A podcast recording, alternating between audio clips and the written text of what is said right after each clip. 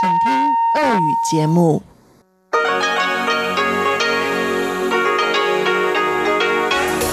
В эфире Международное радио Тайваня. В эфире русская служба Международного радио Тайваня. У микрофона Мария Ли. Здравствуйте. Мы начинаем программу передачи с Китайской Республики. Напомню, что вещаем мы в двух блоках – получасовом и часовом.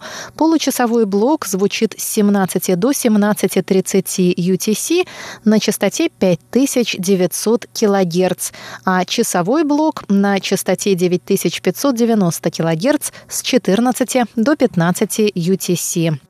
Нашу программу откроет выпуск новостей.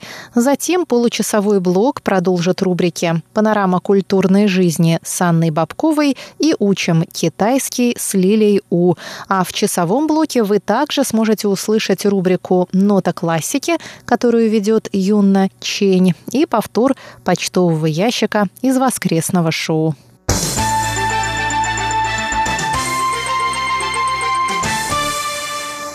Мы начинаем выпуск новостей вторника, 23 июля.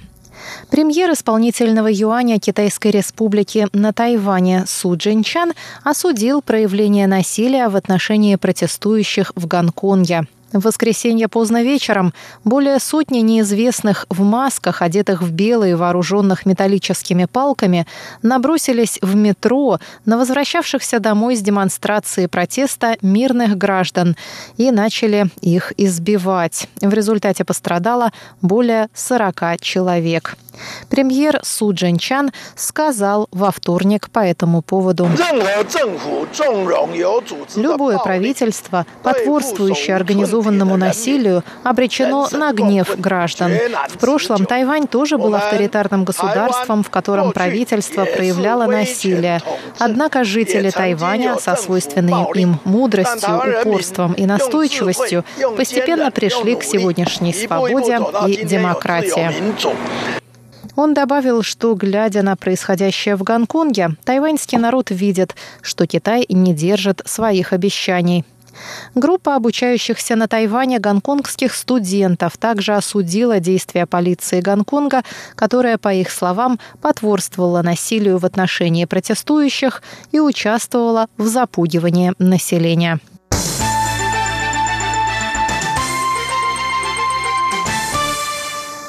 Министерство иностранных дел Китайской Республики провело 23 июля конференцию по вопросам изменения климата и устойчивого развития. Главная тема конференции – углубление партнерских связей.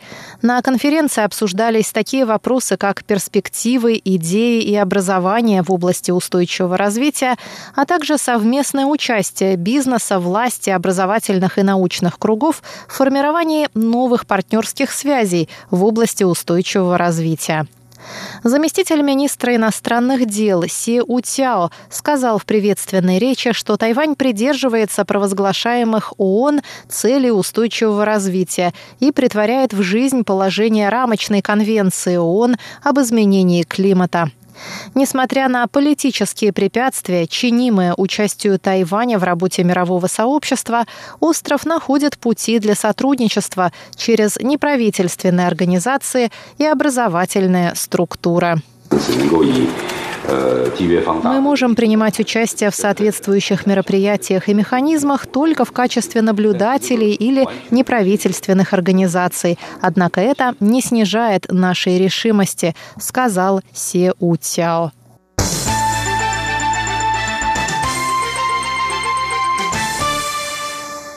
Двое агентов Бюро национальной безопасности задержаны во вторник за попытку контрабанды 9800 блоков сигарет общей стоимостью в 6 миллионов новых тайваньских долларов. Это примерно 191 тысяча долларов США. Агенты, сопровождавшие президента Цай Янвэнь в ее недавней поездке по странам Карибского региона, попытались воспользоваться возможностью быстрого прохождения таможни для президентского кортежа. В результате обоих задержали по обвинению в нарушении закона против коррупции. Согласно заявлению таможенного управления, контрабандные сигареты не совершали путешествия на президентском самолете, а хранились на складе в международном аэропорту Тау-Юаня. В понедельник в 12 часов 20 минут, сразу после приземления президентского самолета, сигареты были вывезены со склада пятью правительственными машинами, которые следовали за кортежем президента в попытке покинуть аэропорт. Однако сотрудники таможни остановились остановили машины для проверки. Было задержано 10 человек, из которых восьмерых отпустили под залог. Тайваньские путешественники часто заказывают в полетах товары по программе беспошлиной торговли. Их можно получить уже после приземления. Остается неясным, каким образом агенты Бюро национальной безопасности смогли заказать такое большое количество сигарет. Ведь каждый путешественник может беспошлинно ввозить на Тайвань не более одного блока. Глава Бюро национальной безопасности Пен Шенджу подал в понедельник вечером в отставку в связи со скандалом. Президент Цай Янвэнь отставку приняла. Госслужащие, нарушающие закон против коррупции, могут быть оштрафованы на сумму до 100 миллионов новых тайваньских долларов и приговорены к тюремному сроку от 10 лет до пожизненного. Позднее во вторник стало известно, что президент Цай Янвэнь отменила льготы для госслужащих при прохождении таможни.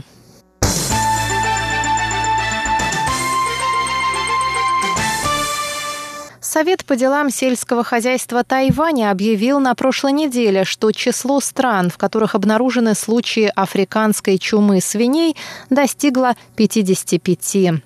В их число вошли европейские страны – Бельгия, Венгрия, Чехия и Россия. В связи с этим Совет предупреждает граждан Тайваня проявлять осторожность при посещении этих стран и избегать контактов с животноводческими фермами. Представительство в Тайбе Московско-Тайбэйской координационной комиссии по экономическому и культурному сотрудничеству также предупредило читателей своей страницы в Фейсбуке о распространении на россиян мер по проверке багажа пассажиров, прибывающих на остров из стран распространения африканской чумы свиней. В случае обнаружения в багаже мясной продукции, колбасы, сосисок, бекона, сала и тому подобное, пассажира оштрафуют на сумму 200 тысяч новых тайваньских долларов за первое нарушение или миллион новых тайваньских долларов за многократное нарушение. В случае невозможности оплатить штраф, пассажиру будет отказано во въезде на Тайвань.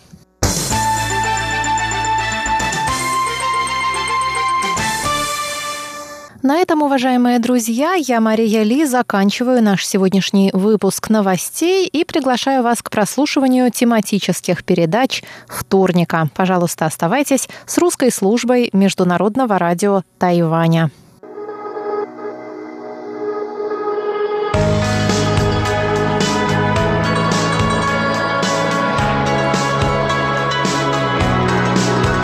Здравствуйте, дорогие радиослушатели! В эфире Международное радио Тайваня и вас из тайбэйской студии приветствует ведущая Анна Бабкова.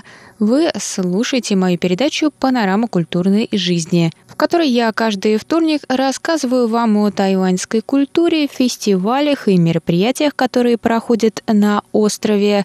И как вы, наверное, уже знаете из наших новостей, на Тайвань приехала труппа Мариинского театра в сопровождении симфонического оркестра, и они выступали с 18 по 20 июля на сцене Национального театра в Тайбе с Лебединым озером. В четырех показах были задействованы три пары исполнителей главных ролей Надежда Батоева и Владимир Шкляров, Екатерина Кандаурова и Тимур Аскеров и Екатерина Осмолкина и Александр Сергеев. И в прошлый вторник состоялась пресс-конференция, на которой артисты и руководитель балетной труппы Юрий Фатеев ответили на очень интересные вопросы. И сегодня я предлагаю вашему вниманию запись с пресс-конференции.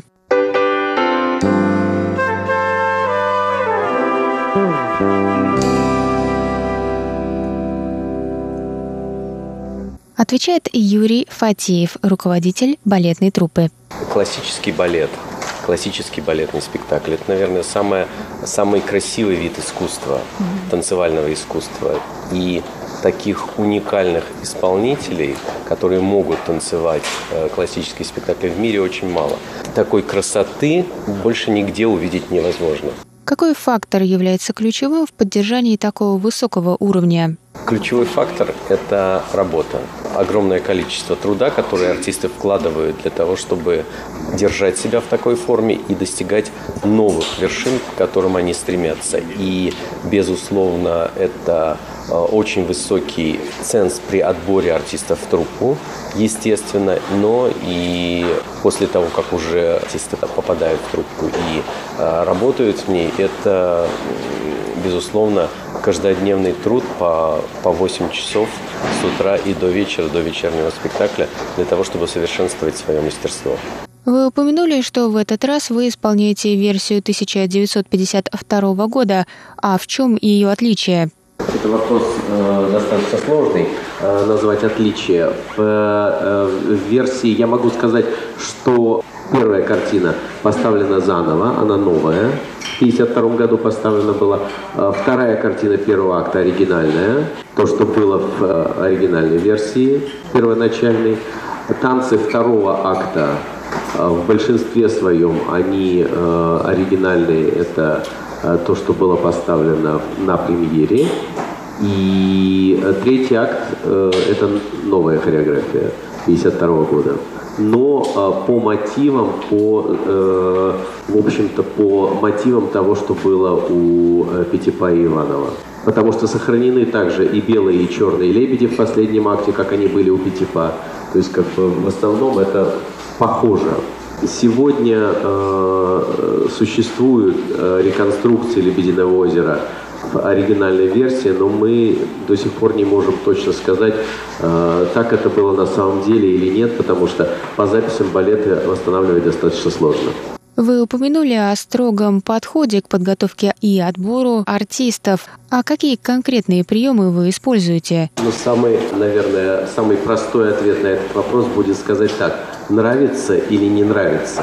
Это, это самое простое, э, что можно ответить сразу же, но, э, безусловно, прежде чем исполнитель попадает на сцену, он проходит несколько стадий своей работы и подготовки к спектаклю. И первая стадия – это работа в репетиционном зале за несколько недель, если этот спектакль уже танцованный, за несколько недель до э, выступления. Это работа с репетитором и не с одним репетитором, а, возможно, с двумя сразу же в репетиционном зале. И на этой стадии происходит происходит уже определенный отбор и определенный, скажем так, э, выбор параметров э, уровня исполнения.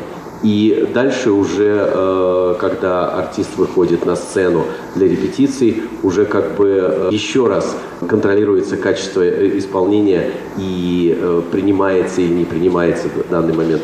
И, безусловно, на каждом этапе подготовки к спектаклю, естественно, и у, у каждого артиста в Мариинском театре есть своя собственная самооценка и понимание того, насколько э, важно и э, насколько ответственно выходить на сцену как э, на родной сцене в Санкт-Петербурге, так и на гастролях.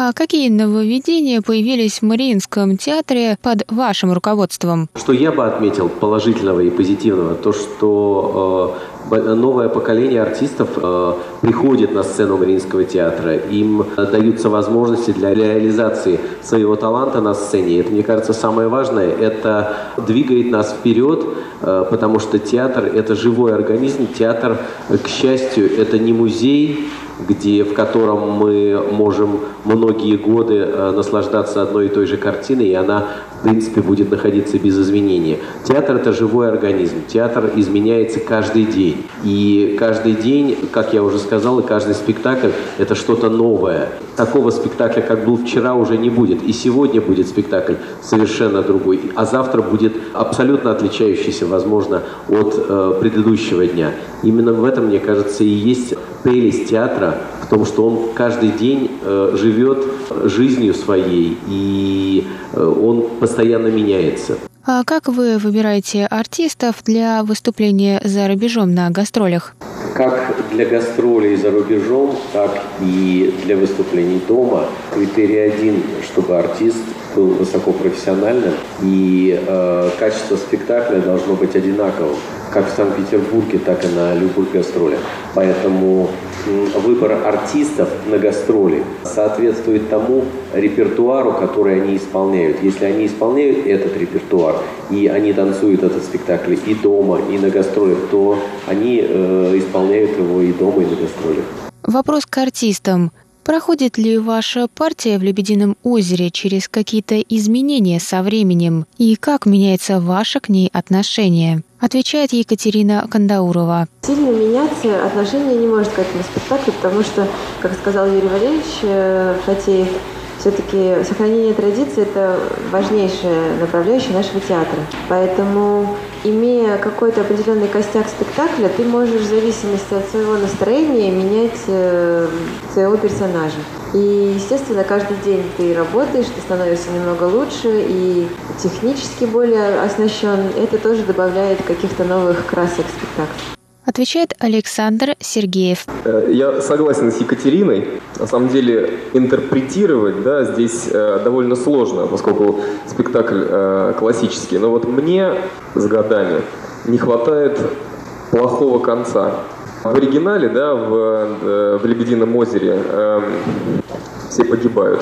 Как сказал Юрий Валерьевич, у нас идет редакция 52 года, где счастливый конец – мне кажется, что э, немножко теряем э, вот эту силу силу клятвы, да, э, которая в итоге должна сгубить главных героев. Понимаете, да, получается, что э, достаточно оторвать крыло злому волшебнику, и все становится хорошо, да, а вот, а клятва была дана, и это должно сгубить главных героев. Екатерина Кандаурова о знаменитом Фуэте. Такой знаменитый вопрос, но на самом деле Фуэте этот спектакль, ну как бы это кульминация черного ПДД, но до этого очень много интересных нюансов. И вот для меня, например, шикарно, ну, когда исполняется фуэте, а всего остального нет в этом балете, нет рук, нет белого лебедя, нет черного, просто навернули фуэте, то это не спектакль. Например, Наталья Михайловна делала всегда турпике, но у нее был потрясающий черный лебедь хотя она фуэте не крутила, так же, как и Майя Михайловна удивительно танцевала это. Поэтому этот спектакль складывается из очень таких тонких, интересных нюансов. А фуэте – это такой восклицательный знак в этом спектакле.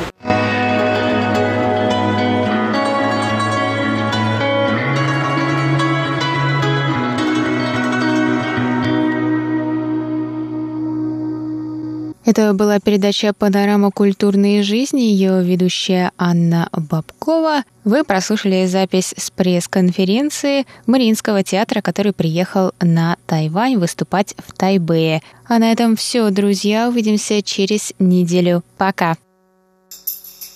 你好吗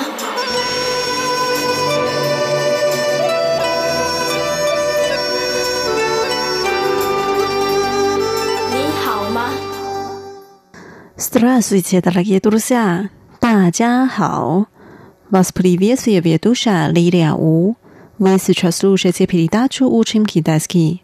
На прошлой неделе скончалась китайская певица Яо Ли в возрасте 97 лет. Яо считается одной из самых великих певиц Шанхая 40-х годов. Сегодня давайте выучим песню 玫瑰，玫瑰，我爱你。Rosa, Rosa, я тебя люблю. В честь этой замечательной певицы.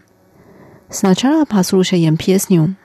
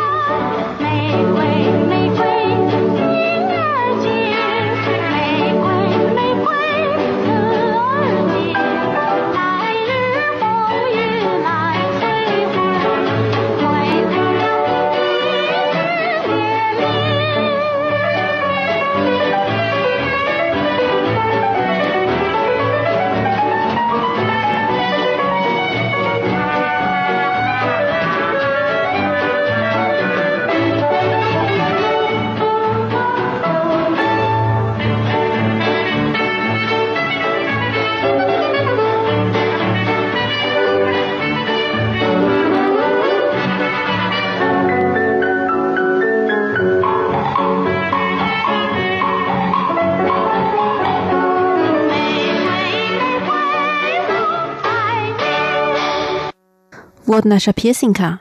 Сегодня мы выучим первую часть. Сначала давайте прочитаем текст.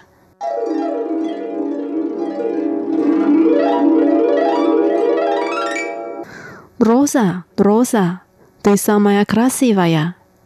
玫瑰，玫瑰最娇美。Rosa, Rosa, ты самая обаятельная. 玫瑰，玫瑰最艳丽。对，pasayanat vichiosna v i t k a h l i d a m。长夏开在枝头上。rosa rosa yaqibalu blu。玫瑰，玫瑰，我爱你。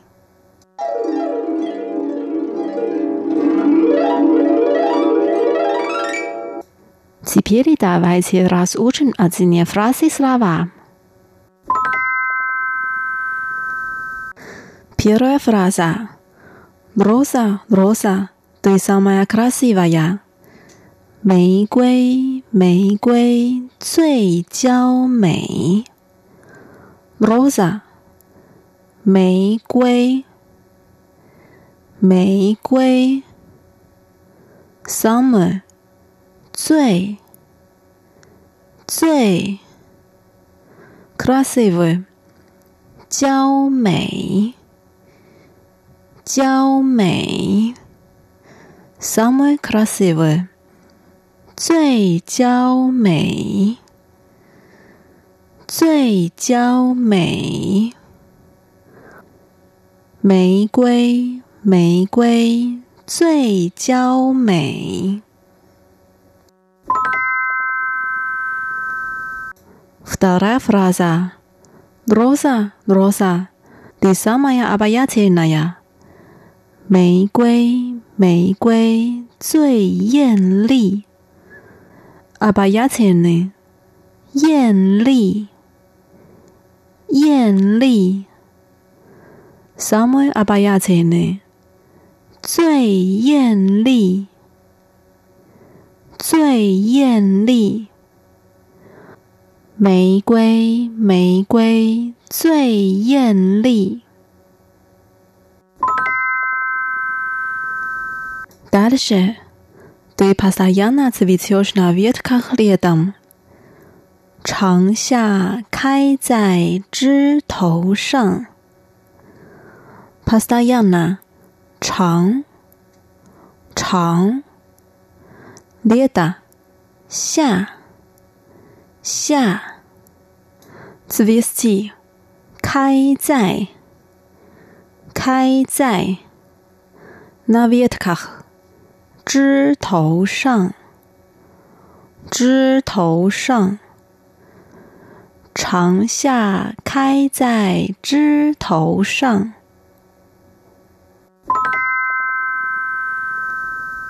Теперь последняя фраза. Роза, роза, я тебя люблю. 玫瑰，玫瑰，我爱你呀！我，我，Liu Bit，爱，爱，对，你，你，牙齿不要溜不溜，我爱你。我爱你，玫瑰，玫瑰，我爱你。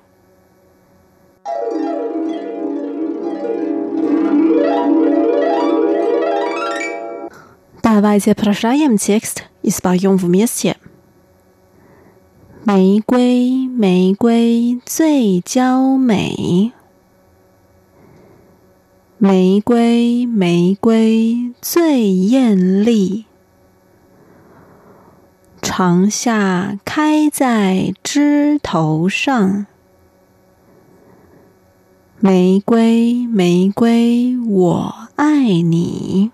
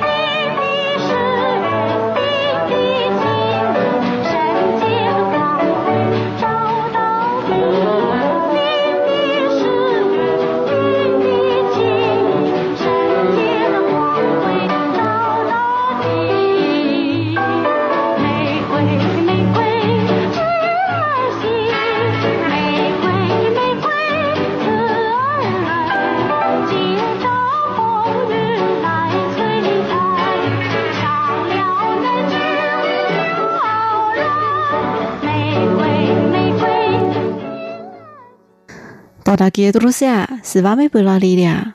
Сегодня мы выучим первую часть песни «玫瑰，玫瑰，我爱你». Роза, Роза, я тебя люблю. На следующей неделе мы продолжим ее учить. Увидимся через неделю. Желаю вам хорошего настроения. Пока, 再见。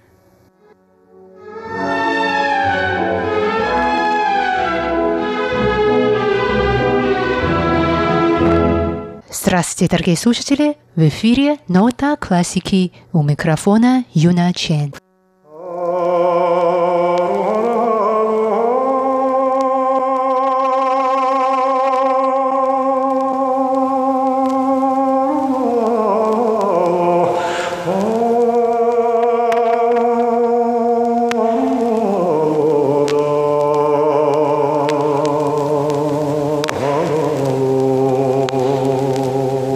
Вашему вниманию предлагается продолжение интервью с художественным руководителем грузинского вокального коллектива «Рустави» Анзором Эркамайшвили.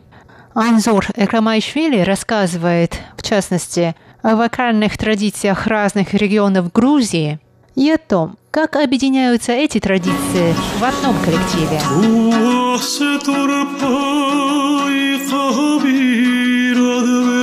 چنو دیهی آو دی مادرم سیقوار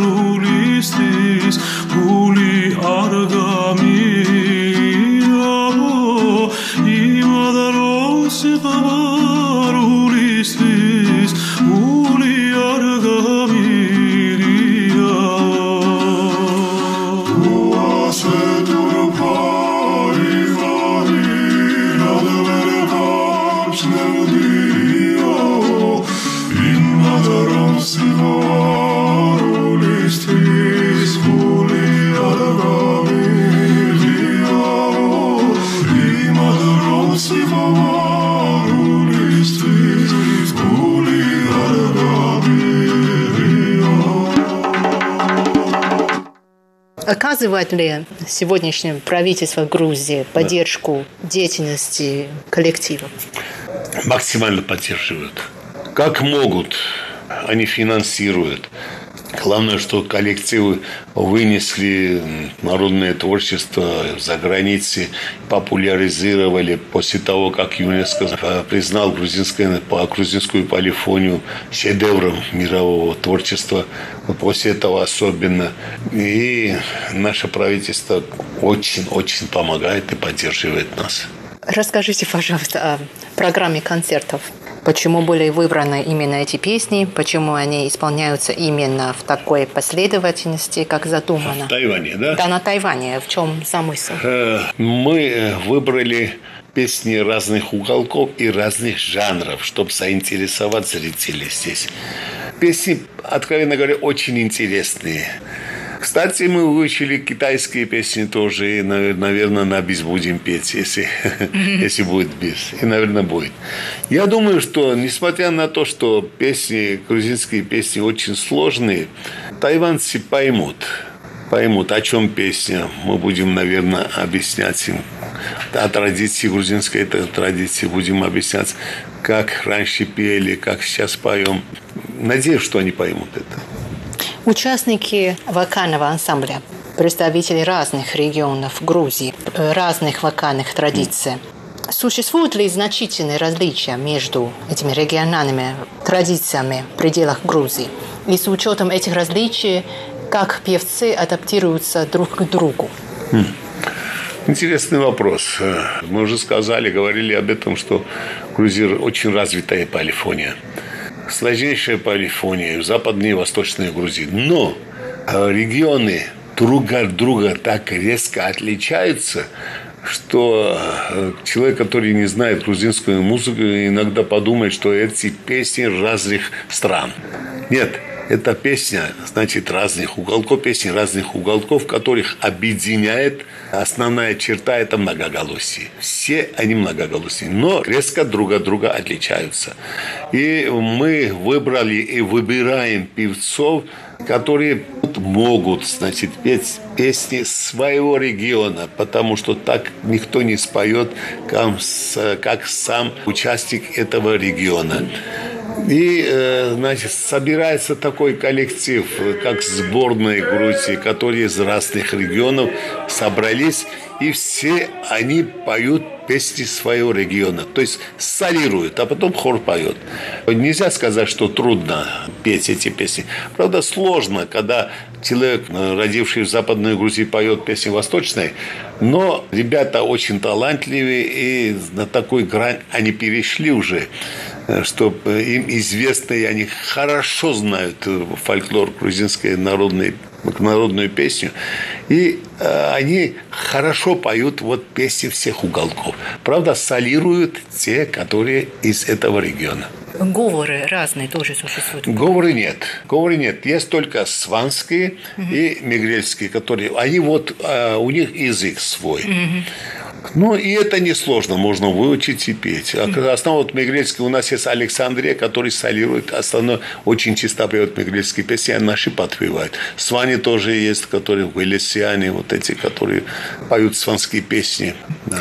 А методы извлечения голоса?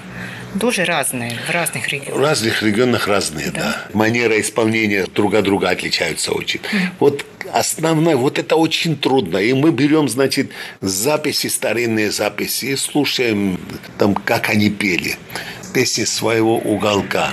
Какая манера исполнения? Как мигрелы пели свою песню, как урийцы пели свою песню, как хетинцы и так далее. Вот если вот эту манеру исполнения, если выучишь хорошо, тогда легко. Но это сложнее всего. Песню выучишь, вот манеру трудно туда. Значит, это сложно, очень сложно. А в чем секрет грузинского вокального искусства? Почему грузинские голоса столь удивительно самобытны? Можно сказать, что это уже в генах заложено? Без этого не бывает. Конечно, это в генах заложено веками идет. Веками идет. Вот голоса, так и гены, они веками передавались, значит, устно. Главное, что устно передавались от поколения в поколение. Там главное, что манера исполнения передавались. До сих пор сохранили мы. Мы преодолели все вот эти грани и взяли максимум от старых записей. У нас сохранилось записи 1901-14 годов, 30-х годов, 50-х годов. Известных певцов мы отсюда, оттуда все берем. И хорошо, очень много работаем, очень много. И выучили эти песни. У нас контроль, мы контролируем как раз по записи все. Если хорошо получается, если нет, есть знатоки, которые там, э, значит, нам подсказывают, что не так надо, а вот так надо петь. И мы, значит, очень много работаем. Сейчас в Руставе это мое мнение, но говорят и пишут об этом, что хорошо поют песни всех разных уголков Грузии. А в исполнении наверное, позволяется импровизация. Как идет импровизация? О, это без импровизации грузинской песни mm-hmm. не бывает. Возможность импровизации зависит от того, какой у певца, значит, дар. Это дар Божий дар. Бог сказал, подарил, значит, и певец поет. Э, я спросил деда, в свое время, когда учил мне одну песню, и каждый раз, когда я повторял э, песню, он второй раз пел по-другому, третий раз еще по-другому. Я спрашивал э, дедушку, я говорю, сколько э, вариантов вот этой песни? Он сказал, столько, сколько хороших певцы, певцов. Говорит. Потому что а два раза один певец не может одинаково петь. Все время повторяет все время что-то новое придумывает, все время импровизирует. Потому э, можно сказать, что поет сто раз, каждый по-другому споет. Был один такой Самуэль Чавлешвили, который, говорят, во время э, пира э, пел, а есть такой, такая песня «Саму кролик». 50 раз, говорит, спел, и каждый раз повторял что-то. Каждый раз. Э, этим что я могу сказать, что импровиз... импровизация – это у певцов, грузинских певцов в крови. Это гений. Без этого певец не бывает. И без импровизации грузинская песня не бывает. И мы учим молодежи импровизации, и они уже хорошо импровизируют. Участники ансамбля тоже импровизируют. Тоже. Поэтому каждый концерт отличается от другого. Отличается, конечно. Если хоровая песня, там, если в один голос поет 3-4 человека, тогда импровизации, конечно, не будет. Но когда солирует и когда трио поет, там импровизация такая, очень развитая импровизация. И они импровизируют каждый раз.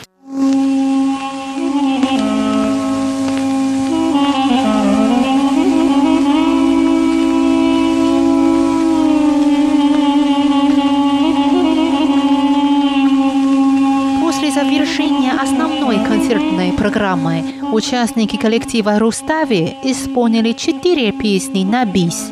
Две на мандаринском «Юлян 代表我的心», «Луна говорит за меня» и «Сомбе» «Прощание» и одну на миннанском наречиях китайского языка «Дю-дю танган» «Вода капает» и еще одну на грузинском языке «Чакруло» Первые три песни были исполнены под аккомпанемент различных современных европейских и традиционных грузинских музыкальных инструментов, в частности гитары и саламори, то есть грузинской флейты.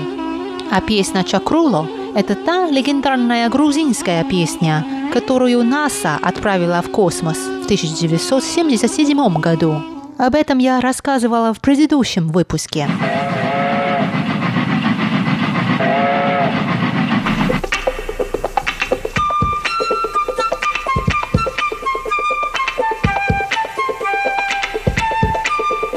Песне «Дю-дю танга» «Вода капает» описывается такой сюжет.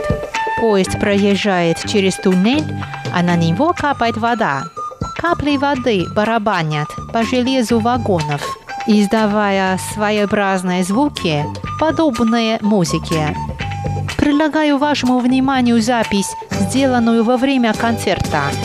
Здесь вы услышите живую реакцию зрителей на выступления грузинских певцов и почувствуете общую атмосферу в зале.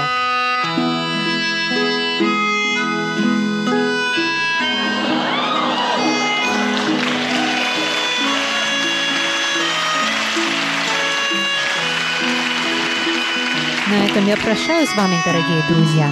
Это была передача «Нота классики». С вами была Юна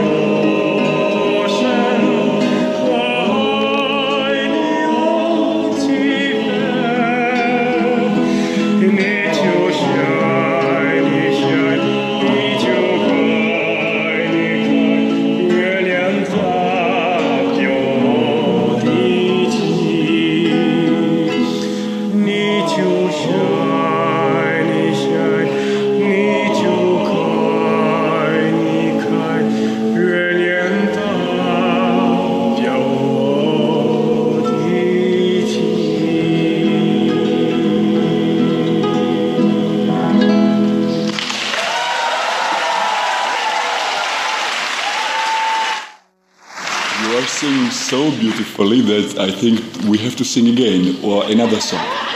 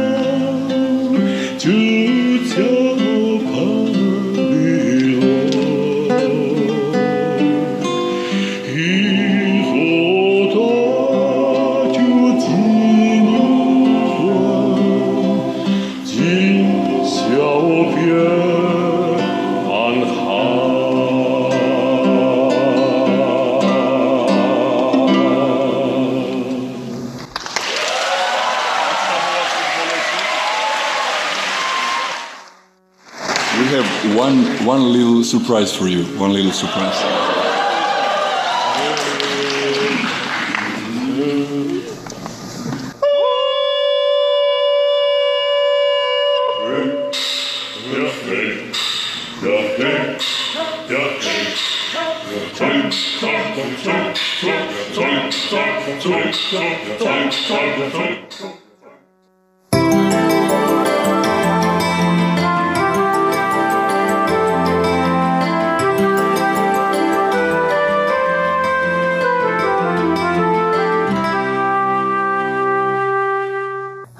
Почтовый ящик с русской службой МРТ. У микрофона Мария Ли.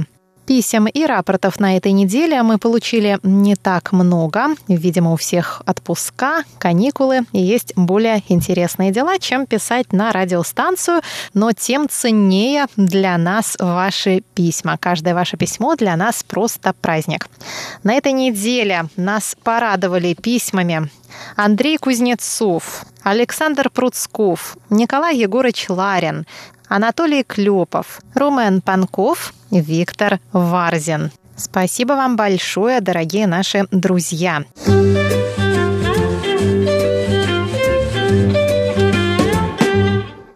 А сейчас давайте посмотрим, как на этой неделе нас было слышно на частоте 5900 кГц с 17 до 17.30 UTC. Николай Егорович Ларин из села Жаворонки Московской области сообщает, что слушал нас с 10 по 14 июля на этой частоте. И 10, 11 и 12 июля прием был удовлетворительным на 35333. 13 и 14 июля еще улучшился и составил по шкале Симпо 4, 5, 3, 4, 4. Александр Пруцков из Рязани слушал нас с 8 по 15 июля. И каждый день слышимость была 4-5, 5-4-4. Анатолий Клепов слушал нас 16 июля в Москве. Слышимость такая же 4-5-4-4-4. Румен Панков из Софии, Болгария, слушал нас 14 июля и отмечает неважный прием 24332 по шкале СИНПО. А вот что происходило на частоте 9590 кГц с 14 до 15 UTC. Зоны вещания на Сибирь и Дальний Восток. Андрей Кузнецов из Риги, Латвия, настроился на эту частоту 12 июля и сообщает об очень слабом сигнале 25322.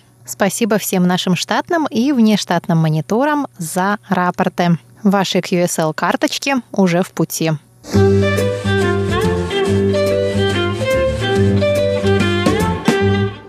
Дорогие друзья, хорошая новость от разработчиков нашего сайта.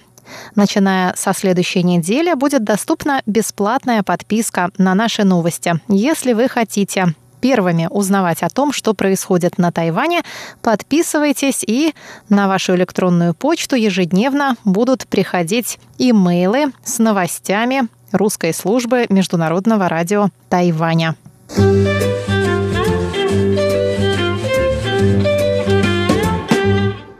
Виктор Варзин из города Коммунар Ленинградской области откликнулся на наши подкасты. Он пишет, у меня на компе стоит старая версия винды, поэтому программы не загружались. Со смартфоном все проще. Хорошо, что в соцсетях написано «руководство». За руководство отдельную благодарность мы выносим Анне Бабковой. Раньше не пользовался этим приложением. Рад, что в последнее время кулинарную программу, так как много о еде, звуки города можно услышать. Во втором блоке было сложно ловить, так как работа есть работа. Все отлично загружалось, звук в студии супер. Жаль, что на Азию в современном мире и новости экономики нет подкаста. В целом рано судить, но эксперимент удачный. Но, надеюсь, это не шаг ухода от нас с коротких волн. Виктор, мы тоже на это надеемся. Что касается подкастов, передачи Андрея Солодова будут доступны в подкастах, а вот музыкальные передачи, к сожалению, из подкастов будут изъяты. Это связано с авторскими правами. Международное радио Тайваня приобретает авторские права на всю музыкальную продукцию, которую вы слышите на наших волнах. Но права распространяются только на радиовещание. На то, чтобы скачивать их в подкасте, права, к сожалению, не распространяются. Поэтому музыкальные рубрики в подкастах доступны не будут.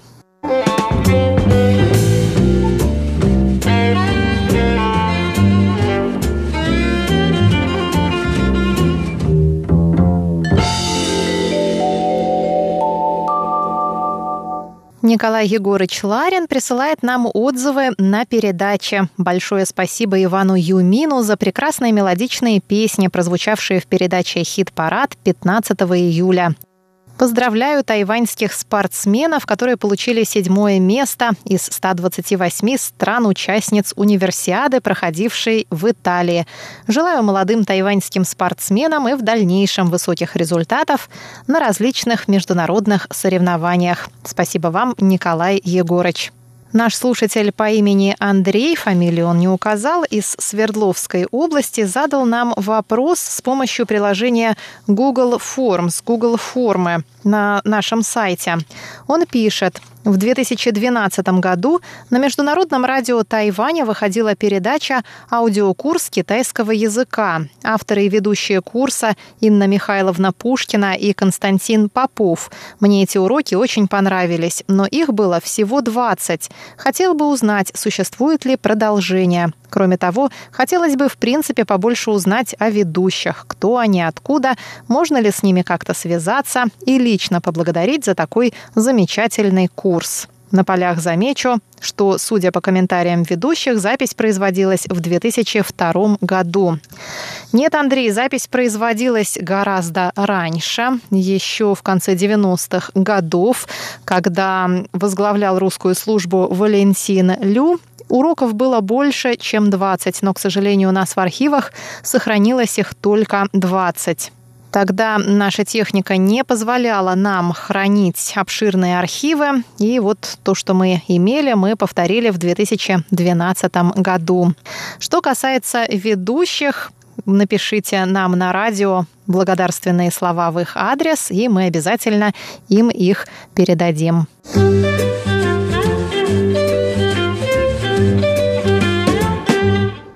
А сейчас я хотела бы выполнить свое обещание, данное в прошлый раз, и ответить на вопрос, который нам прислал Дмитрий Балыкин. Сначала немного предыстории. Честно говоря, пишет Дмитрий, не совсем понимаю позицию правительства Тайваня по поводу отмены виз для тайваньцев, прилетающих во Владивосток. Безусловно, формулировка «Китай, включая Тайвань» не самая удачная, поскольку она косвенно указывает на принадлежность Тайваня КНР. Но, с другой стороны, насколько я помню, для посещения КНР тайваньцам нужно получать удостоверение тайваньского соотечественника союзника, что также наверняка означает косвенное признание суверенитета КНР над островом. А еще координационная комиссия у нас не тайваньская, а тайбейско-московская а на различных соревнованиях сборная Тайваня выступает под названием «Китайский Тайбэй», и референдум по его изменению провалился. Это я к тому, что лучше все-таки отменить визы, а с вариантами названия уж как-нибудь потом разобраться. Кстати, поправьте меня насчет посещения тайваньцами КНР, если я в чем-то ошибся. Как вообще сейчас с точки зрения оформления документов организовано перемещение граждан, живущих на разных берегах Тайвань Тайваньского пролива. Дмитрий, вы совершенно правы. Для того, чтобы отправиться на другую сторону Тайваньского пролива, гражданам Китайской республики на Тайване нужно получить удостоверение тайваньского соотечественника или по-китайски Тайбаоджан.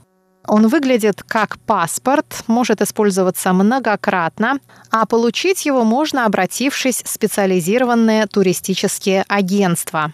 А вот гражданам КНР попасть на Тайвань гораздо сложнее. Заранее им нужно получить разрешение на въезд и выезд от властей Тайваня. Только по этому документу они могут въехать и выехать. То есть их паспорта на Тайване недействительны. Граждане Китайской Народной Республики могут приезжать на Тайвань в составе туристических групп. Существует квота на максимальное число туристов из материкового Китая, одновременно пребывающих на Тайване. Она составляет 14 600 человек в день. Граждане КНР также теоретически могут приезжать на Тайвань и в качестве индивидуальных туристов, но это разрешается только жителям определенных 47 городов. И точно такое же оформление всех документов требуется и от них. Это была рубрика «Почтовый ящик» с русской службой МРТ с Марией Ли.